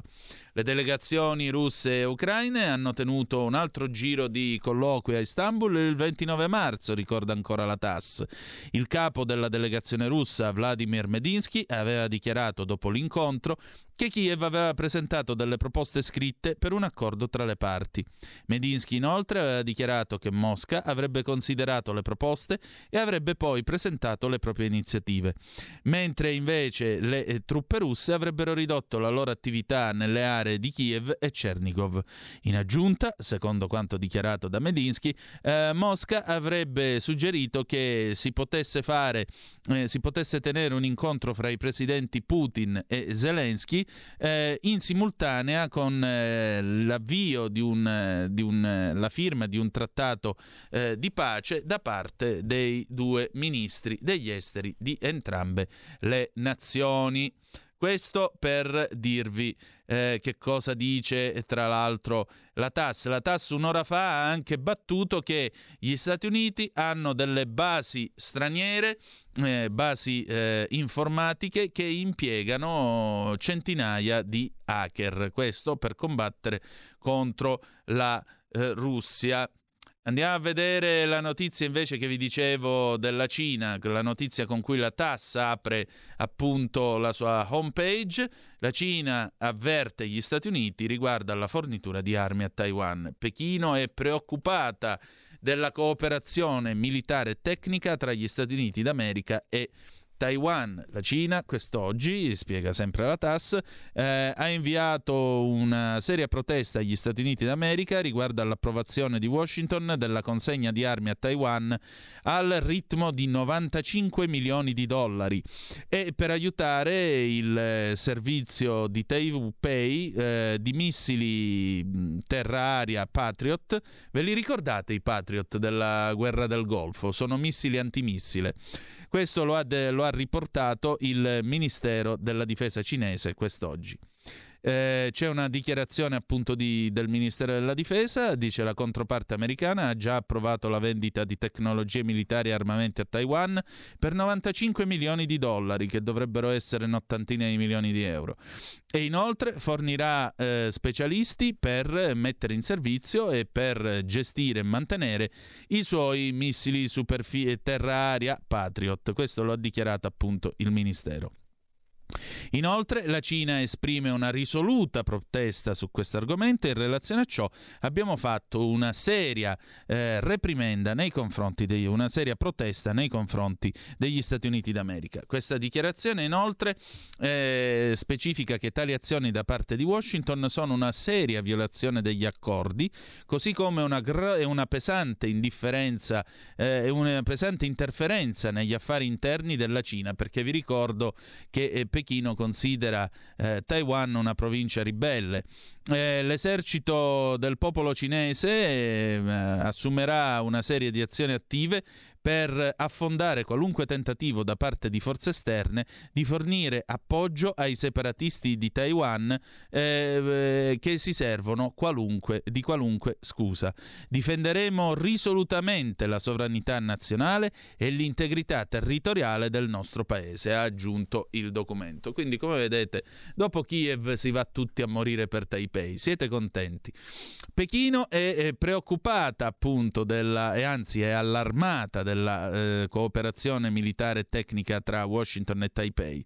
Le autorità cinesi periodicamente ripetono alla Casa Bianca il bisogno di rispettare e osservare la politica di una Cina, cioè andatevene fuori dai cabasisi da Taiwan, non dovete tutelarla. Eh, dice Taiwan è stata governata dalla sua amministrazione locale dal 1949, ma Pechino ritiene che l'isola sia una delle sue province. Questa posizione, conclude la TAS, è appoggiata da molti paesi, inclusa ovviamente la Russia. Xinhua, l'agenzia la, eh, stampa l'agenzia stampa del, del, come si dice, di, di cinese. Andiamo a vedere che cosa, che cosa c'è di interessante. Eh, ah, eccolo qua, a proposito della guerra. Eh, la Cina mh, mm, ieri ha apprezzato, il, ha, ha, dato il, diciamo, ha, ha gradito il fatto che la comunità internazionale valuterà i documenti che sono stati scoperti riguardo alle attività militari biologiche degli Stati Uniti d'America all'interno di apposite eh, cornici guida, eh, di appositi schemi guida. Quindi Vedete che anche i cinesi credono a quello che dicono i russi, cioè che all'interno dei eh, biolaboratori americani in Ucraina si stessero preparando delle armi eh, batteriologiche per sterminare i russi. Questo è quello che i russi hanno dichiarato, senza addurre uno straccio di prova, vogliamo anche ricordare questo al Consiglio di sicurezza dell'ONU, però come vedete loro continuano ancora a sottolineare questo e in ogni caso queste prove saranno valutate, quindi vedremo vedremo che cosa dirà il eh, Tribunale del Mondo. Eh, andiamo a vedere anche un'altra cosuzza che abbiamo qua. Ecco qui, eh, Xinhua ovviamente sottolinea che il ruolo di Washington nel conflitto Russia-Ucraina mette a rischio la eh, stabilità del mondo. Eh, fin dalla fine di febbraio gli Stati Uniti d'America hanno continuato ad, a buttare benzina sul fuoco, consegnando delle armi letali all'Ucraina, eh, dando, aizzando gli alleati perché mettessero la Russia in un angolo e imponendo delle pesanti sanzioni economiche sulle istituzioni e aziende russe. Gli Stati Uniti, che sono ossessionati eh, dalla coercizione politica e dal bullismo economico, hanno seminato la discordia tra i paesi europei e la Russia e hanno, guidato, hanno spinto la Russia e l'Ucraina fino fino alla scelta di scendere in campo e combattere, causando delle tensioni geopolitiche e degli shock economici che hanno messo in difficoltà e a rischio la stabilità mondiale. Quindi state tranquilli perché per Pechino è tutta colpa degli americani. Tutte queste manovre, eh, diciamo vanno contro gli sforzi globali per, de- per, avere la de-escalation di questa crisi e mettono la stabilità mondiale in pericolo. Queste sono le accuse che naturalmente vengono sottolineate. Tra l'altro Xinhua ha sentito Chen Fengjing, che è un ricercatore del China Institute of Contemporary International Relations, cioè Istituto Cinese di Relazioni mh, Internazionali Contemporanee, e che cosa ha detto? Ha detto che gli Stati Uniti in ogni caso, non importa quale sia eh, chi vincerà in questa crisi, se i russi o se gli ucraini, gli americani sono vincitori, a prescindere. E adesso, bella gente, passiamo a Il Paese della Sera. Il Paese della Sera, la rassegna stampa italiana di Zoom. E allora facciamo staffetta con la rassegna stampa che tra, che che tra 12 ore scarse eh, ascolterete appunto su questa radio perché quella è le 7.30 condotta da Giulio Cainarca. La guerra in Ucraina, battelanza, ONU via Mosca dal Consiglio dei diritti umani, G7, nuove sanzioni economiche e finanziarie. Ok del Parlamento europeo, embargo immediato sull'energia. Lavrov, Kiev provoca e mina il dialogo. Mosca continuerà ad avere colloqui con l'Ucraina. Cremlino, presto Mariupol sarà liberata. Liberata. Domani l'incontro Zelensky-von der Leyen, sindaco di Irpin, i russi con i tank sui cadaveri. Eh, Kuleba, alla Nato chiedo armi, armi, armi. A Bucia l'orrore negli occhi dei sopravvissuti. Poi eh, abbiamo eh, una notizia, diciamo così, che tocca il cuore. Ucraina, borgo della Garfagnana ripopolato di bimbi ucraini. Ora andiamo a vedere qual è questo borgo perché Fosciandora, 500 abitanti, ospita 42 minori fuggiti dalla guerra. C'è ancora l'Italia là fuori. E io queste cose mi toccano il cuore. Scusate, ma c'è ancora l'Italia là fuori. Bravi. Poi Zelensky, Mariupol quasi distrutta. Ora rischia Odessa. Ancora servizi tedeschi. Intercettazioni confermano i crimini di Bucia. L'intelligence estera tedesca BND ha informazioni sulle atrocità commesse a Bucia che dimostrerebbero un metodo consolidato dell'esercito russo. Secondo quanto riporta lo Spiegel, la BND avrebbe intercettato trasmissioni radio del personale militare russo in cui si discuteva di omicidi civili a Bucha. In particolare, alcune conversazioni radio sarebbero legate a specifici cadaveri fotografati a Bucha. Il materiale dimostrerebbe che membri delle truppe mercenarie russe Wagner erano significativamente coinvolti nelle atrocità. Come suggerisce Spiegel, il materiale in possesso del BND eh, suggerirebbe che gli omicidi di civili non siano stati né casuali né azioni di singoli soldati. I soldati parlerebbero delle atrocità come se stessero parlando della loro vita quotidiana. Questo indicherebbe che le uccisioni di civili siano diventate parte delle azioni abituali dell'esercito russo. Omicidi e crudeltà sarebbero così parte di una chiara strategia con l'obiettivo di diffondere paura e terrore tra la popolazione civile e quindi soffocare la resistenza. Spiegel scrive che il BND ha presentato il materiale mercoledì a un organo parlamentare. C'è anche un riferimento all'immagine divenuta simbolo dell'orrore compiuto dai soldati russi a Bucha nelle intercettazioni del BND. La foto di un corpo senza vita accanto alla sua bici ha fatto il giro del mondo nel giorno in cui è stata scoperta la strage di civili in città. E tra i dialoghi via radio tra i militari, intercettati dall'intelligence di Berlino, c'è quello di un soldato che dice a un commilitone che lui e i suoi colleghi hanno sparato all'uomo in bici. In un'altra intercettazione viene invece indicato il metodo da seguire con i militari ucraina, eh, ucraini. Prima si interrogano i soldati, poi si spara. Andiamo, eh, andiamo indietro. Draghi, sanzioni indecenti? Ancora Lanza. Indecenti sono solo i massacri. Italia e Olanda unite sull'Ucraina, luce sui crimini, ha detto il premier italiano dopo l'incontro col primo ministro olandese. Sul tetto sul prezzo del gas Rutte si è detto non del tutto d'accordo, ma saremo pragmatici, ha affermato. Andiamo a vedere l'Aggi, vediamo un po' che cosa eh, ci dice eh, l'agenzia Stampa Agi, Russia sospesa dal Consiglio ONU dei diritti umani, la Cina vota contro, aggiunge benzina al fuoco. L'Assemblea generale delle Nazioni Unite approva con 93 voti a, a favore la risoluzione richiesta dagli USA e alleati. La portavoce del Ministero degli Esteri Zakharova, eh, russa, ha definito indecente la posizione dell'Italia. Draghi, indecenti sono i massacri. L'Europarlamento chiede l'embargo del gas russo. La CGL chiede un prelievo dell'1% sui patrimoni sopra 1,2 milioni di euro.